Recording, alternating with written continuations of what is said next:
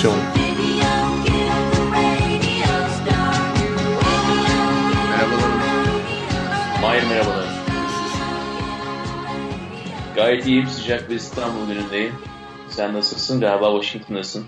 Evet bir iş seyahati için şu an aslında Virginia'dayım biliyorsun burada eyaletler e, yan yana. Doğru, Biraz. Washington karadığı için etrafında oturmuyor genelde. Evet. Amerikan tarihi bilgilerimi geliştiriyorum. Malum 4 Temmuz haftası. Öyle mi? Yoksa Evet. yakında imtihana falan mı gireceksin? Amerikan vatandaşlığa mı geçiyorsun? Yok imtihana girmeyeceğim ama. evet herkes çok az biliyor aslında gerçekten. Soruyorsun çok Ya. fazla bilen yok. Kafaya takmıyorlar yani. Olan olmuş. Geçmiş geçmiştedir değil mi? Evet. Gelecekte neler Ee, var ona bakalım Evet, önümüzde güzel bir ve büyük bir yaz var. Ee, hem teknoloji hem ekonomi hem de politikada. Ee, biz de e, sizinle birlikte e, kayıtlarımıza devam edeceğiz. Ee, önümüzdeki birkaç e, kaydımızı ayarladık bile. Bazı misafirlerimiz var. Bundan sonra da bundan sonraki haftada bir tarihçi bir misafirimiz olacak. Onun için de küçük bir hani onun reklamını da yapalım. Hani tarih diye başladık ama Türkiye tarihinden de e, örnekler vererek belki hem, hem bu yaz Cumhurbaşkanlığı seçimlerine belki bir nebze ışık tutma imkanı buluruz. E, bu hafta Mahir ilginç e, başka konuklarımız var. E, Bu haftaki konuklarımız çok iyi. evet, e, Plüxon firmasından, e, Ermenistan'daki Plüxon firmasından. Ben de iki hafta önce Ermenistan'daydım. Onlarla birkaç tane toplantı yaptık. E, kendileriyle tanışma imkanı buldum. E, bugün de bizim davetimizi kabul ettiler. Bizimle birlikteler. E, onlara geçmeden e, biz istersen böyle bir programın senin için ne anlam ifade ettiğini sorayım. Yani yurt dışından bir firmayla konuşuyoruz. Onun temsilcileri, onun çalışanları. Biz startuplarla tabii ki programın başından beri ilgileniyoruz. E, Türkiye'de ve dünyada ama hani bir gün Ermenistan'dan bir startupla konuşacağımız da aklımıza gelmemişti. Bizim için çok güzel bir e, sürpriz oldu bu. E, bence çok güzel. Yani ben e, bunun hakkında düşünüyordum zaten programın kararını verdiğimizde. E, yani bizim için mesela böyle Ermenistan'dan ya da Pakistan'dan ya da işte ne bileyim Zimbabwe'den falan startuplarla konuşsak çok iyi olur yani. Ee, evet, benim e, müşahede ettiğim gerçekten de Erivan'da güzel bir startup, küçük bir şehir ama e, çok kaliteli insanların birlikte toplandığı startup dünyası var. Yalnızca Plüxon değil başka şirketler de var.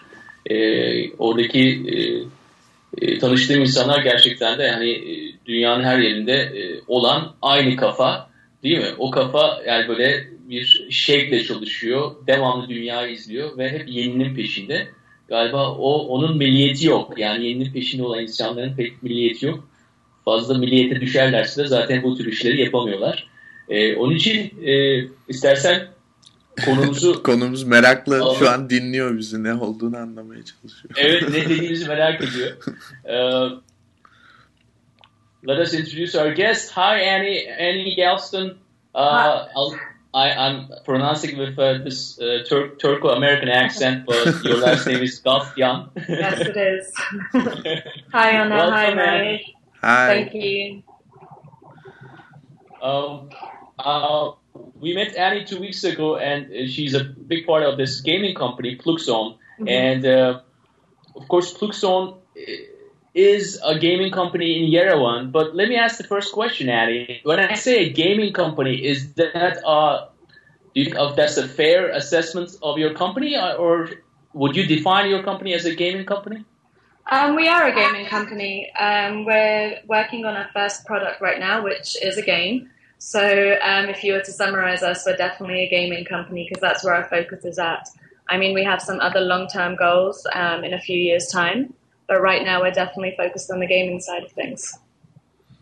Actually, I think uh, that's something that we share. Each one of us tries to specialize at first, but of course, when we talk about three years, five year, ten year plans, at least in our minds, we're always thinking, of course, to enlarge into different areas too. Absolutely. And when was the company formed? And uh, was it was it last year? Is it a new company? Um, it was formed in September 2013, um, but Vahe, our CEO, had had the idea for some time. Um, him and a good friend of his would always talk about creating a game based on Harry Potter because they are geeks and they love Harry Potter. Um, so they'd been thinking about it for a while and they'd been sitting on the idea. And then, you know, it came to a point for Vahe and he was just like, this is my dream. I have to realize it at some point. So why not now? Um, and at the time, he looked for funding and he managed to get an angel investor. So the company was registered in 2013. Um, so we're almost a year old, and I've just realized this. um, so yeah, we're, we're a new company and we've grown quite a lot in the past year or so. Yeah, first of all, congratulations on reaching your one year anniversary or one year birthday. And it's, of course, commendable that you got uh, angel funding in your very first year. Mm-hmm. And uh, and and of course, it's great that the founders of the project of the company proudly define themselves as geeks. I think uh, we love that too. Uh, uh, the company, yeah, we heard about the founders, of course, but the every single worker, including yourself, comes from very different parts of the world, and Yes, that's one of the things that's uh, very interesting. That Armenia is, of course, represented, but also Ukraine, Italy, Spain, Iran, U.S. is also represented Yep. within this company. Yes. Uh, how did that come about, Annie? Like, why? Why just uh, recruit people from all different parts of the world? So um, Mike, uh, one of our two of our members, uh, studied in the US, um, and they were friends with Vahe already. So when Vahe started creating this game, he's a very charismatic person and has a very infectious smile. Um, so when he was thinking about who's going to help him with the project, he reached out to his friends initially, as most people do. Um, so his first port of call was uh, Mike, who was in the US at the time, and this is how the company became registered in the US because um, a part of our team was there. Um, and after that, I'm from the UK. Um, I happen to be in Yerevan and friends with the guys as well. So they reached out to me. Um, our development team is in the U- in Ukraine. Um, one of our team members is from Iran, and another one won a competition which we announced when we were looking for someone to do some of our concept art. And we had applicants from all over the world actually, and um, the person who won is in Italy. So we're very international. A lot of us are based in Yerevan right now, but we come and go. Um, so it's a lot of communication, it's a lot of emails, it's a lot of WhatsApp and iMessages and whatever else. I'm sure our phone carriers are very grateful for our communication. Um, but we seem to work. It, it really works for us, and we all bring a fresh perspective, and we bring something else, and we don't always agree on everything, and that's what's great about it. Um, because if we were to agree on everything, I'm not sure uh, the game would be as successful as we hope it will. It will be, um, because we're always sort of trying to smooth things out, and we really appreciate the fact that we have so many brains in one team, all from different backgrounds. Um, and I, I don't think we really imagined it to be the way that it, it is now, but for whatever reason, it works, and we love it. Um, Oh, perfect. It's great that you guys love it. And I agree that it's really, really uh, important not to disagree a lot of the times. Mhm. Mahir, uh, you know that when Annie was talking about one of their designers, a 3D design person, uh, he's from Turin. And uh, Annie mentioned it uh, shortly, uh, but they had a competition. Pluxon had a competition, Yeah. and the person from Turin won the competition, and he's a part of the company as a result of it. So this is like so you just created a competition and who wins the competition becomes the part of the company.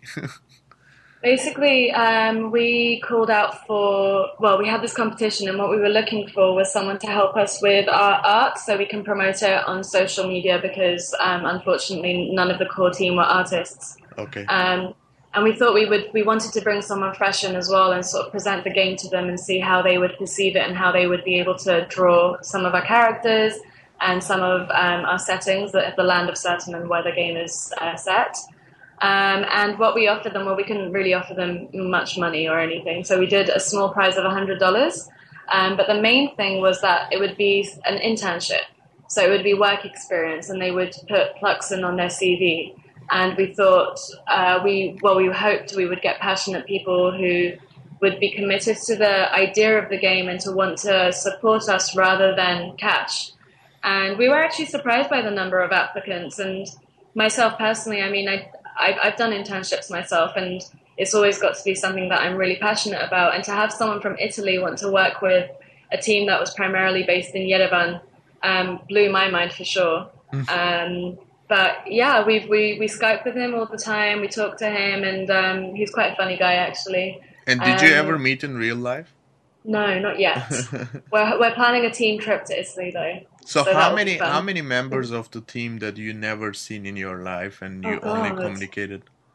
Um, well, we have the developers in Ukraine that I've never Yeah. met. and none of us have met. Um, and Simone in Italy, Hmm. um, who we've only seen on Skype. Uh, there's a few people I haven't met personally, but Vahe and Mike knew. Uh-huh. Um, and everyone else is in town right now. And we have uh, Vahe's friend, the other guy who helped him found the company, is in Spain, and I haven't met him. I think I haven't met very many people actually. The, Okay. the other guys seem to have met most of them. Uh, but so is this a common form? I'm not sure, like you know, whether this is a common form for other startup type companies in Yerevan, or you think this is a common like strategy, like you know, having people from all around the world and like working online, or or this Um, is I- special for your company? I think the concept is growing. I don't know of very many right now. In fact, I personally don't know of any. Mhm. Um, but the concept is definitely growing. One of the things about being in Armenia is that we have a diaspora. yeah. Um, so we're very well connected globally. And because of the ease of communication through Skype and the internet, it means that the person doesn't necessarily need to be in country. They just have to have fantastic communication skills. Mhm. Um, some of us work full time. Uh, I work full time, but I manage to maintain communication um, with the team all the time. Um, so I don't see it that differently from someone being in Italy. Yes, there's a bit of a time difference, but sometimes Mike wakes me up at 4 a.m. with some sort of an urgent request. So um, it's definitely growing in Yerevan for sure. So, Mahir, you know, like there's tip calculators in America. When people go to restaurants, they Yeah. tip 15%, but to calculate it, they carry on a, around a tip calculator. Mm-hmm. I think, like, when you're working uh, with such a multinational company, you should probably have some kind of a time calculator so that you can, before calling somebody, like, to figure out what time it is there in their land. Yeah, we, we should. I think Vahe is probably the worst at that. If he suddenly thinks of an idea, he has to let us know at that minute. And because he's working around the clock and he wakes up at, I don't know, 2 p.m., and that's his morning, um, I think it's mainly his time clock that's all over the place. The rest of us are generally okay. I think a lot of people in this industry are, of course, uh, night owls, too. Exactly, exactly. So Coffee is definitely a fuel that keeps all of us going. Yes. it's the number one energy resource. Exactly. So, how do you create enthusiasm, passion, or synergy in a company in which some of the members of the company have never met face to face, especially uh, disagreements too? Mhm. So, I mean, these devices, uh, Skype, phone, and etc., Mhm. might be quite well to communicate, even see their faces, even their mimics, but it might be a little uh, sometimes tempting to agree with people Mhm. since you're separate from them and maybe shy away from disagreement. right. Um, can you talk a little bit about the synergy aspect of things, Annie? Yeah, absolutely. I mean, we've all got ownership of what we're doing. So um, I work on the social media. I work on Facebook and Twitter and blogging. Um, and if there's an issue there, it's generally me dealing with it. So we don't tend to interfere too much in each other's work, which means that we're managing our own, but communicating with each other about what's going on. And um, when I first met the guys, they said to me really upfront, you know, we're honest about everything. If we don't like something, we're going to tell you. If we love something, we're going to tell you. Um, and we sort of try to keep that dynamic where we're very honest with each other. None of us are afraid that someone else is going to criticize, say, my opinion or my opinion on something. Um, for example, one of the characters, I didn't like the way that their clothes had been designed.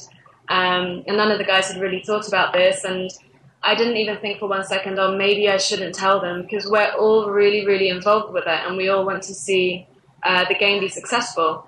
So because we want to have this success, we all want to have our say in it. And um, if you know, if, if we do disagree on something, all of us want to know what that is, so that we can come to a conclusion, so that we do agree on whatever it is.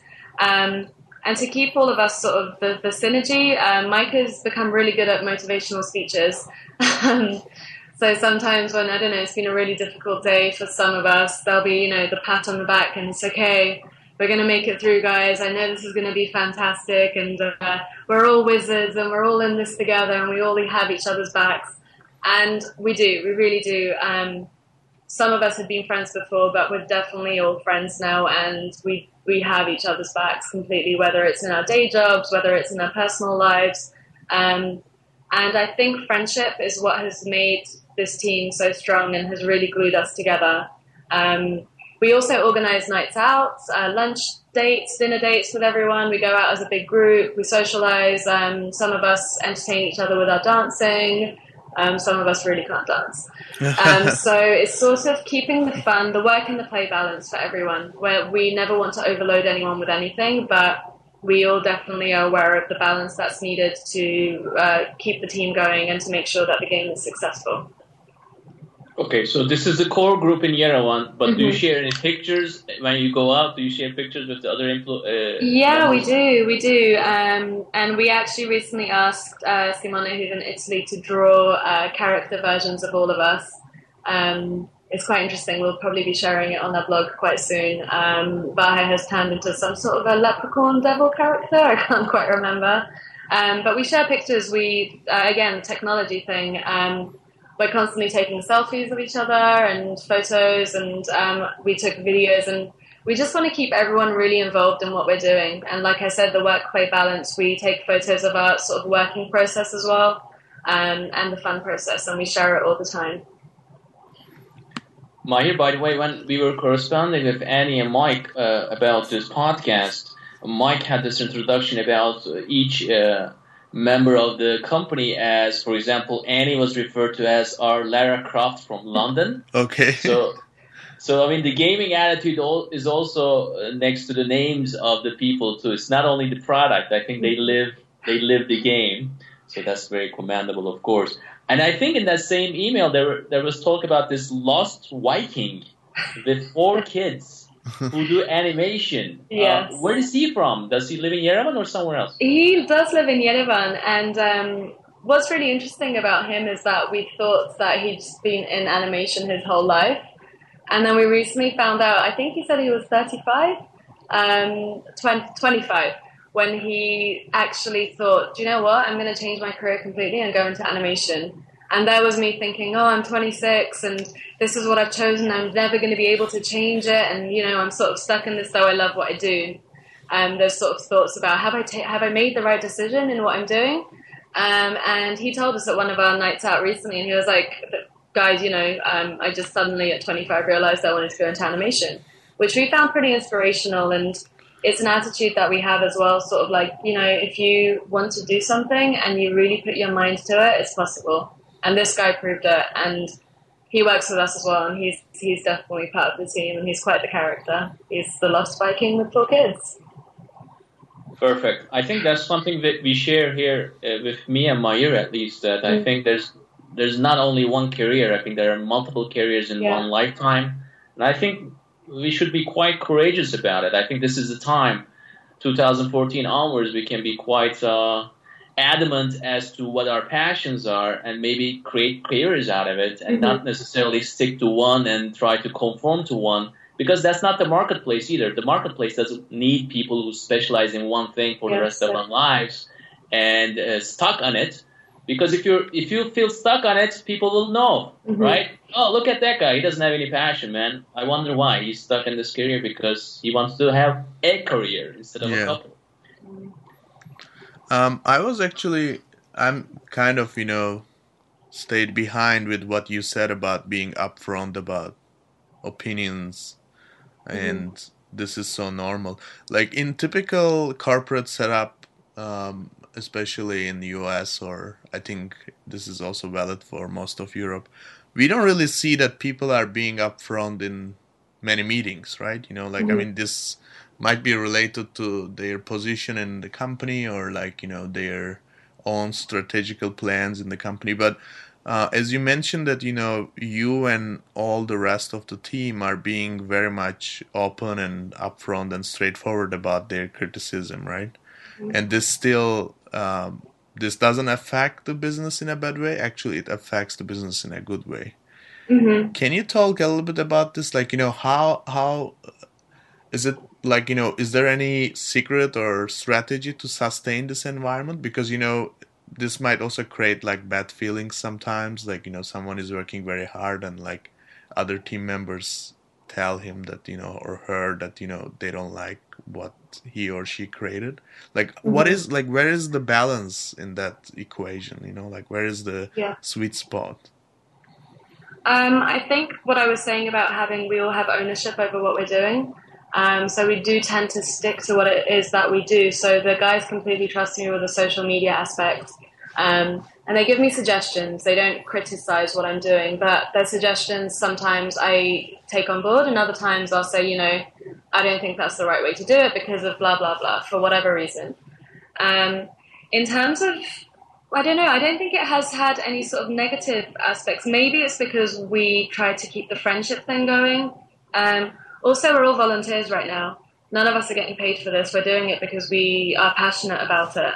Um, so I'm not sure uh, whether maybe that's the reason why we work so well together. Mm. Um, and I mean, again, because we want the game to succeed, we're not critical for the sake of being critical.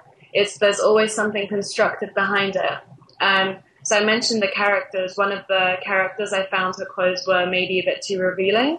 And that was something I felt passionately about because in a lot of gaming, you see the women characters represented, but they're very sexualized. And I thought, if I'm involved with this game and if this game is going to be catered to a general audience, including children and teenage girls and boys and adults and whoever else, um, I don't want our characters to look like that. And the guys hadn't really thought of that because it's so common in gaming and you see so many characters in, uh, depicted in this way.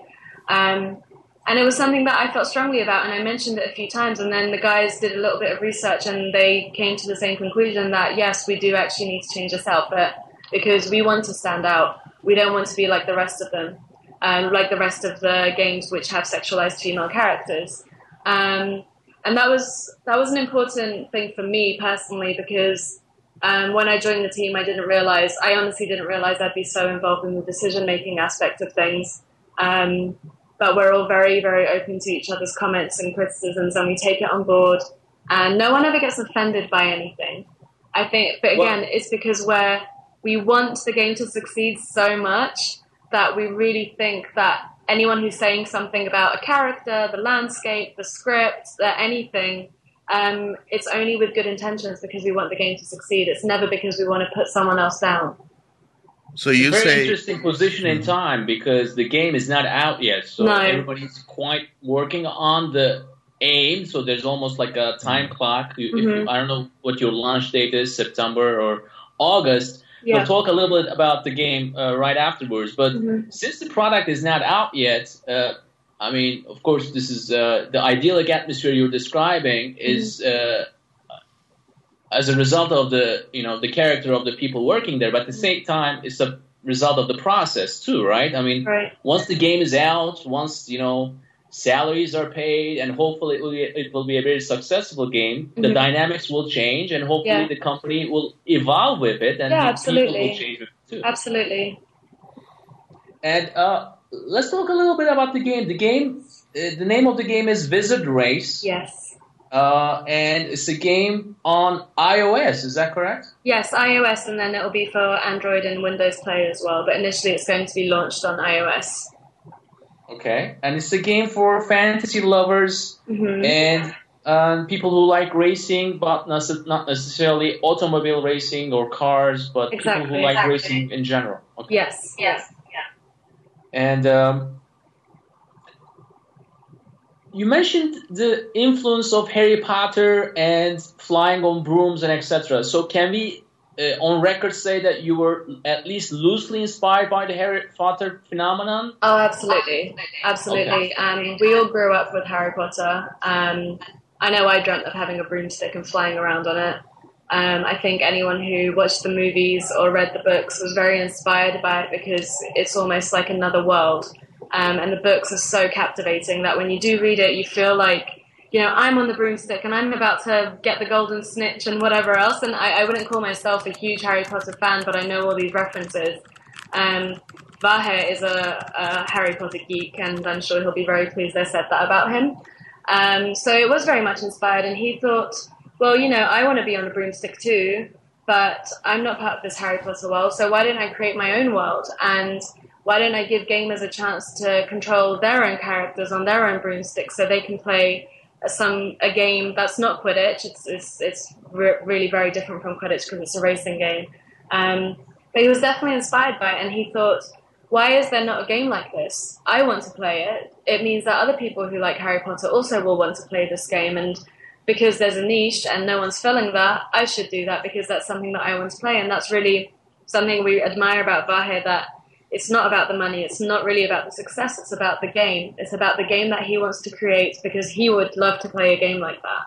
Um, so yeah, definitely inspired by Harry Potter and somewhat inspired by Lord of the Rings as well, the mystery aspect of it um, and the fantasy world.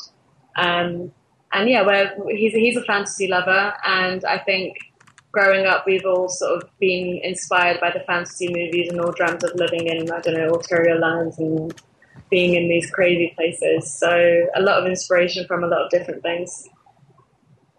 Okay, and is it quite hard? Like if somebody plays for you know, uh, obsessively for you know two or uh, maybe that's not obsessively, but two or three hours a day. Mm-hmm. How many days would it take to finish the game, like to get to the very last level? Um, well, we have three different modes. We have a circuit mode, and you collect gold coins in that, and then you can spend the gold coins in the store and get a better broomstick or a wand or sort of boost uh, what the character has. We have a timestamp mode, which is uh, you you go against time, and whoever wins uh, the whoever wins the race uh, um, uh, in the time, I mean, um, they win that round. And there's a massacre mode as well where you use magic and you can kill other characters, uh, shoot them down um, to get ahead of the race. And so there's these three different modes, and you can play them separately or you can play them together. But to complete the game, um, we've estimated up to 30 days, um, and that would be consecutive gaming. Um, so yeah, uh, I think it's it's basically what we wanted is that we wanted to cater to the casual gamers and somewhat to the core gamers too, because the game isn't easy, but it's not too difficult. So um, either person from either group can sort of play the game and enjoy it. Um, and once once the sort of we see how many people are playing, we're going to have updates too. So we're going to have another version of it, um, and we'll be updating everything. And we're actually good, like I said, because the game's not finished yet. We're still thinking about different things, like um, whether there's there's this like boost feature on the broomstick. So even today we were discussing whether it should be you you can only boost once during the game, or whether it should be limitless, and whether you collect gold coins to refill it, or whether it's a time thing.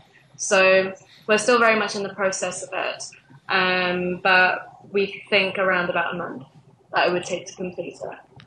Um, so I think like these decisions about the game mm-hmm. is especially you know release schedule of the games. Mm-hmm. Uh, they changed like drastically in the last couple of years after the introduction of mobile yeah. devices, right?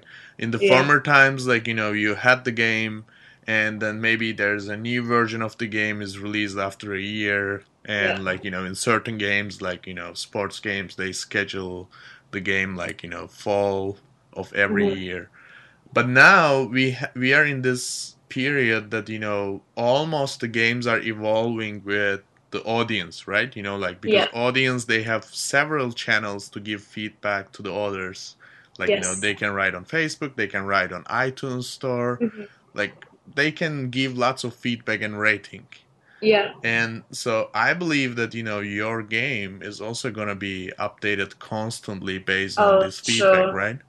Yeah, definitely. We um, we want our customers. We want to communicate with our customers all the time. Um, we have Twitter, Facebook, Google Plus. Um, we have a blog. Our email addresses are on the website. Um, we want as much customer feedback as possible. Uh, some of us are gamers, some of us aren't gamers, so it's always great to have a different perspective. Um, and criticism, whether negative or positive, is always constructive. Um, and we want our customers to be our friends, so we really want to interact with them as much as possible. Um, and but like I said, Vahe is very much about the game and making a game that people want to play. Um, so our updates are going to be very much dependent on our audience and our customers who want to play it. Hopefully, the audience won't want to revealing costumes Yeah. on the comments. Yeah, that's not going to happen. I'll put my foot down on that one. All right, perfect. That's good. That's good to know. Um, so, Annie, I mean, let's talk about social media then. Uh, up up till the launch date Mhm. and after the launch date, Yeah. uh, social media aspects of, of things are probably very different from each other, right? Yes. yes. And uh, can you tell us shortly as to what is the main social media strategy up till the game and afterwards, after the user input is in there, after people write comments on it, Mhm. what is social media going to happen after that for you? Um, after the game is launched, honestly, this is the first time I'm working on social media for a game. I've done social media for other things before, but this is quite new for me, so I'm I'm learning along the way. Um, but I imagine from examples from other gaming companies that it changes quite drastically because then you get a lot of customer communication. Um, whereas beforehand, because we don't have a product just yet, it's giving bits of information to our potential customers. Like Um, teasers, like do you yeah, give- teasers. We have we have photos, screenshots. Um, we have a trailer, which isn't a gameplay trailer, but we're going to have a gameplay trailer too. So this one is just a sort of concept trailer, so that the audience can understand what the game is about. Um, we blog as well, so we talk about what's going on in the background with the team. Um, we're very honest as well. I mean, we've made we all make mistakes, and we've made mistakes before, um, and we want to share that with the community who's following us now, whether it's the game dev community or whether it is uh, the startup community, whoever it is that's reading our blogs and following our social media. Um, we want them to know that we're human and we've we've messed up a few times, um, and we want to share that with everyone because we feel that that's the best way of really getting our customers to be our friends, that they can see the background of it. Like growing up, I never knew what Nintendo was doing. I never knew how the people who were working on Mario, um, how many cups of coffee they had a day. Um, I don't know what their social life was like, whether they even had a social life, any of that stuff. It was very, you know, it's it, they, it's not approachable. We want to be approachable. We want to be um, friends. We want we want to be able to interact. So um, right now we're building up a fan base, a customer base, um, and afterwards we want to interact with those people. And we're going to have to see how it goes. Really, I'm going to have to learn very quickly how to uh, interact with everyone. I think it's going to be very, very exciting for you I after so too. play. Yeah, definitely. And I totally agree with in, t- in terms of the closed box of yesterday with uh, almost full transparency of today, Mhm. in which uh, the rule of the game is, you know, big gaming companies, of course, with the general bu- business model, you know, 80s and 90s is, of course, closed box. hmm But now, of course, we live in a times, the era of more transparency. Easier to achieve that transparency, but of course, as you get bigger, it gets more of a hurdle. Mhm. Um, can we put a number as to? Uh, well, I have two questions in terms of numbers. One of them is the easy question, which is your target audience, the age of your target audience, and secondly, might be the harder question. Do you ever talk around about numbers, number of downloads, number of purchases uh, uh, in the first month, in the first year? Uh, do the numbers come up in terms of the amount of uh, iTunes purchases? I mean, App Store purchases you're going to have? hmm Um, I'll answer the first question first. So our target audience is between the ages of around 14 to 35. Um, but we want to make it friendly to anyone slightly younger than that and anyone older than that. It was the combination of the casual and core gamers. When you're a core gamer, I don't think um, that aspect ever really disappears. People still continue to play. Um, and because it's a it's a mobile game, a lot of kids. When I say kids, I mean I didn't have a phone till I was I don't know 15, 16. Um, and I see my I don't know my nieces and my nephews with their smart tablets and smartphones, and at the age of eight to nine. So if, if they have access to a game like this, we want to make it suitable for them too. Um, hence why we don't have much violence. The only violence is um, in the massacre mode, where you use the magic to hit someone else so you can win. But we've tried to make it very mild.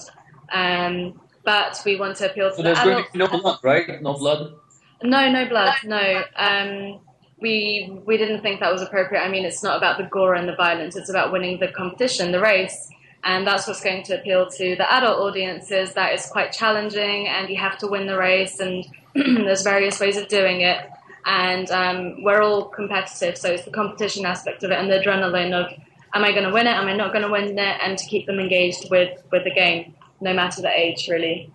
Um, and in terms of numbers, um, I'm not the numbers person, honestly. Uh, Mike is, but we we're hoping for one to three million in the first year. Three, uh, one to two, one sorry, one to three million downloads um, in the first year, especially once we get it into the Android market. Um, so I, that's what we're hoping for. That's our target, and um, we're going to do absolutely everything to feature it in the App Store um, and the Play Store as well. Um, we're going to work on the social media promotion. We're going to get it through our networks. We're going to do absolutely everything to get as many downloads as possible. But what we what is really important to us that we don't just want to ask our friend to download it for the sake of downloading it. Um, we want people to download it and enjoy the game, um, which is why we're working so hard on uh, catering to quite a wide audience, um, which is why everyone's opinions and perspectives are really important for us. Okay, so is the idea to give it a hype on iOS and then uh, get the Android uh, in the market within a couple of months? Yes, Eh, definitely, definitely. Uh-huh. But the Android version is ready anyway, so it's not hard to you know. There's no versions in this, is it? I mean, I'm the I'm the ignorant person here, so you you guys tell me like if you have a game developed, it, it's not too much of an obstacle to put in an Android version, is it? Um, I am not sure. I think this, this is just a conversation from my uh, with my brother. He said there's uh, there's slight differences and it needs to be integrated into the um, Android market. Um, because I'm not a developer, I'm honestly not too clued up. I think um, it but it's developed on it's developed on Unity 3D, so it just needs to be uh, integrated into the Android version. Um, that's as much as my knowledge goes, I'm afraid. Sorry, guys. But we, we have a committed development team, so we're definitely working on getting it into the Android market as soon as possible. Um, but the initial launch will be on iOS. Um, I like to ask about like okay, we I think this is great. Like we talk a lot about the game and Mhm. um, but I like to ask about the company and the region, uh, Mhm. the future of your company and future of the region. Do you Okay. think? Um, I mean, right now in in US, I don't know even the number. Like there are millions of startups, and Mhm. every day, every week, there is a new uh, hype company. You know, Mhm.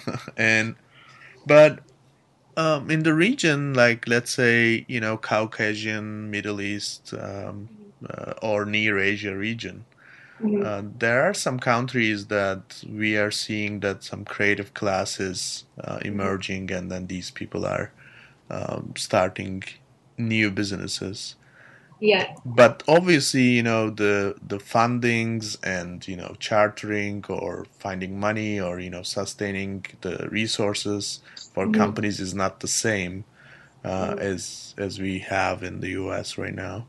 So how do you see this challenge? Like you think, uh, how do you see the future? Like the future is gonna be more like there will be more VCs and angels and other people coming to the region, or there will be more companies starting in the region and going to US or some other companies, other other countries. Um, we do see more VCs and angels coming into Armenia, especially, and into the region. Um, I can speak for Armenia mainly. Uh, the region is developing in terms of IT. IT seems to be globally developing as well, and more so in Armenia. Um, we've got quite a growing startup culture. We've got um, PicsArt. We've got an office of PicsArt uh, based in Yerevan. Microsoft Innovations. Um, we have a huge technology center called Tumo. It's for kids. It teaches them development, web development, game development, filmmaking. Um, to get them ready for the change in the market and the fact that we're shifting towards the IT sector.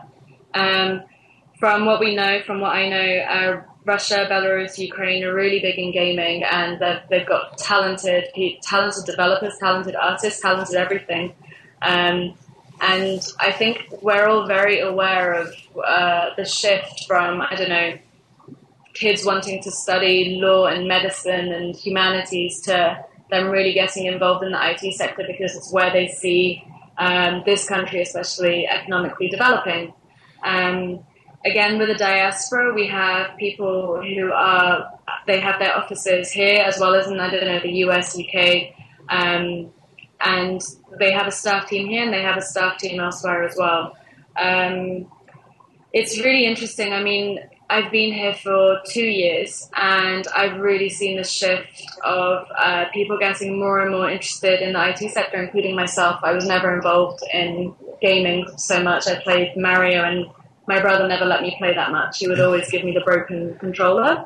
um, so he was always really into gaming, and I wasn't. But now, um, again, with the fact that we all have mobile phones, most of us have smartphones and tablets, you sort of engage a little bit more and kids are very curious these days. They're asking, well, you know, how is this made? And how can I make this? And how can I do this? And um, they're very much encouraged to do that here in Yerevan, especially um, with the center that I mentioned.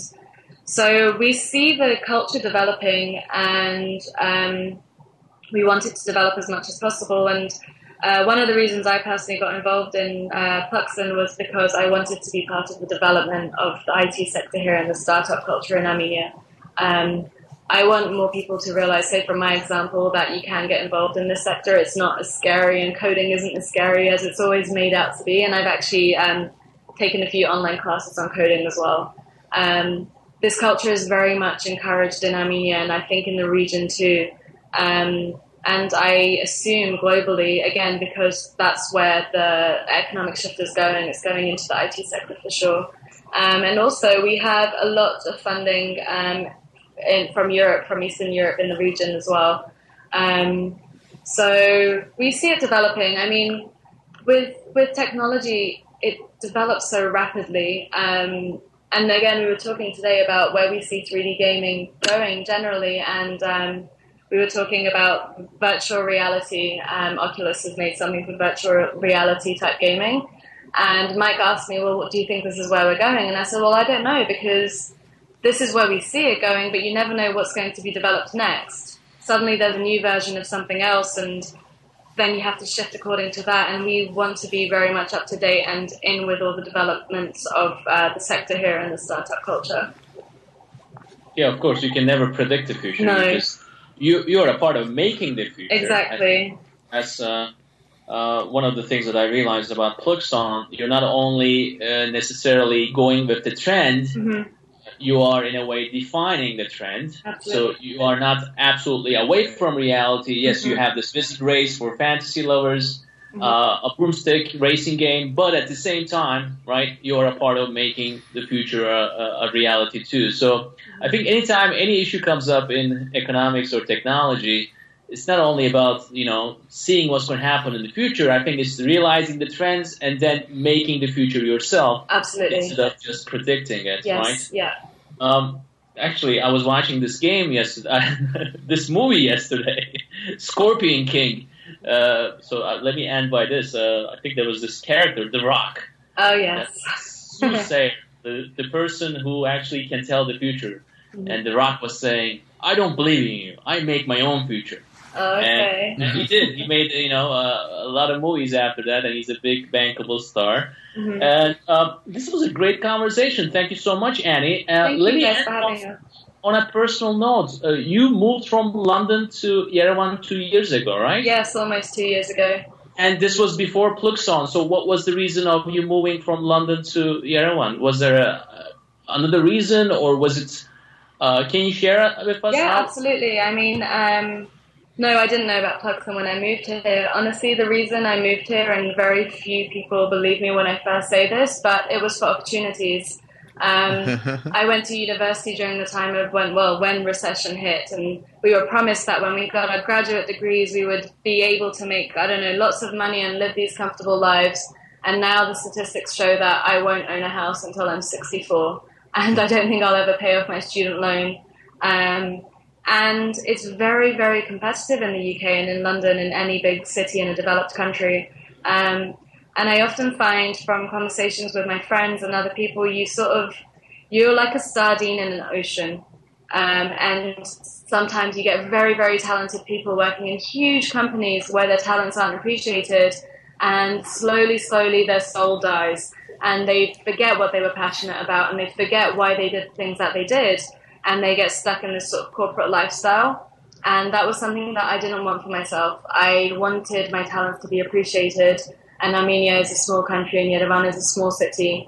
Um, and there are a lot of opportunities here for people who are passionate and determined. It's not easy, but I feel like there's hope and I feel like there's future for myself. And what you mentioned, I feel like I can create my own future here. Um, whereas in London, I really didn't feel like that, and I felt like there was a million things on the outside dictating my life and and sort of pushing me in certain directions. And I I never had the time to stop and think, what is it that I want to do? Because there are so many obstacles in London which stop you from thinking, even for a second. Um, whereas in Armenia, I've really, I don't know, in the past few years, I, I feel like I've found myself a lot more, and the opportunities which have been provided for me here are things that I wouldn't have ever dreamt of, including working with Pluxon. I don't think a gaming company in the UK would have accepted someone with a master's in human rights um, who criticised them on their female characters. So, um, yeah, it's. I mean, it's been a journey, and I'm I'm here indefinitely, and um, I want I want other people to see through my example that um, developing countries are developing. That's what's interesting and fascinating about them. That you can be part of the development, and that's exactly how I feel living here, working here, and working with Pluxon. So, would you say Yerevan is less competitive and more solidarity in terms of work life? Um, it's less competitive if you are good at what you do. Um, I think that's what that's the thing that drove me here. Like like I said, the talents and the passion are really appreciated.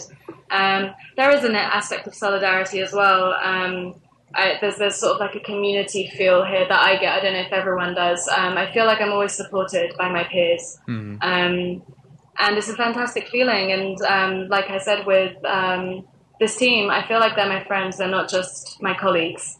Um, and I haven't really felt that in very many places in the UK.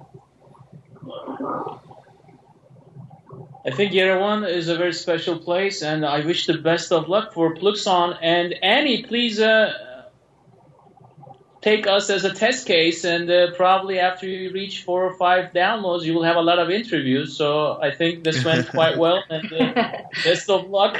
Uh, Thank you very much. Thank you. Thank, Thank you Annie. Thank you. E, Mahir bu hafta da böyle e, gördüğün gibi yani çok ilginç konular ortaya çıktı. Özellikle gelişmekte olan ülkelerle ilgili e, ve e, endüstrinin kendisiyle ilgili. E, ya biraz yani içinde iyi duygular uyanıyor ya Mahir. Birçok nedeni var herhalde ama e, böyle e, gerçekten de bizim için daha önce çizilmiş dünyadan farklı bir dünyaya doğru gidiyoruz. Ve hani bunun reverse migration dediğimiz hani e, gelişmekte olan ülkelere geri dönmek anlamında veya oralara e, gitmek anlamında da olması ve aynı zamanda da olayın interdisipliner tarafı. Yani Anne'nin dediği gibi mesela işte ne yapıyor? E, normal bir master cezisi yapıyor ama bir teknoloji şirketinde de çalışabiliyor. Yani endüstrinin de aynı zamanda çok çeşitli e, disiplinler arası insanları da entegre etmesi bence e, oldukça umut verici bir gelişme. E, ben dediğim gibi programın başında dedim ya kariyer değiştirmek olsun veya e, disiplinler arası insanların birlikte çalışması olsun. Bunların hepsi tabii ki gözlerimizi açıyor, kulaklarımızı açıyor. Bizim e, e, gözlem yeteneğimizi ve aynı zamanda üretme yeteneğimizi de geliştiriyor diye düşünüyorum. E, böyle Mahir. Onurcuğum. Bu, bu e, çok çok çok iyimser bitirdik yani çok. Sana katılıyorum. E, benim hep dediğim bir şey var zaten bu gelişmiş gelişmekte olan konusunda. Atalarımızın dediği gibi ben oldum demeyeceksin ne olacağım diyeceksin. O yüzden geliştim diyenler e, bir süre sonra gelişenlerden geride kalabilirler. Evet diyorsun ya. Ağustos böceği de şey gibi değil mi? Tavşan mıydı? Ne? Karınca. Kaplumbağa tavşan. Tavşan da olur. Onurcuğum haftaya görüşmek üzere. Haftaya görüşmek üzere İstanbul'dan sevgiler. Sevgiler.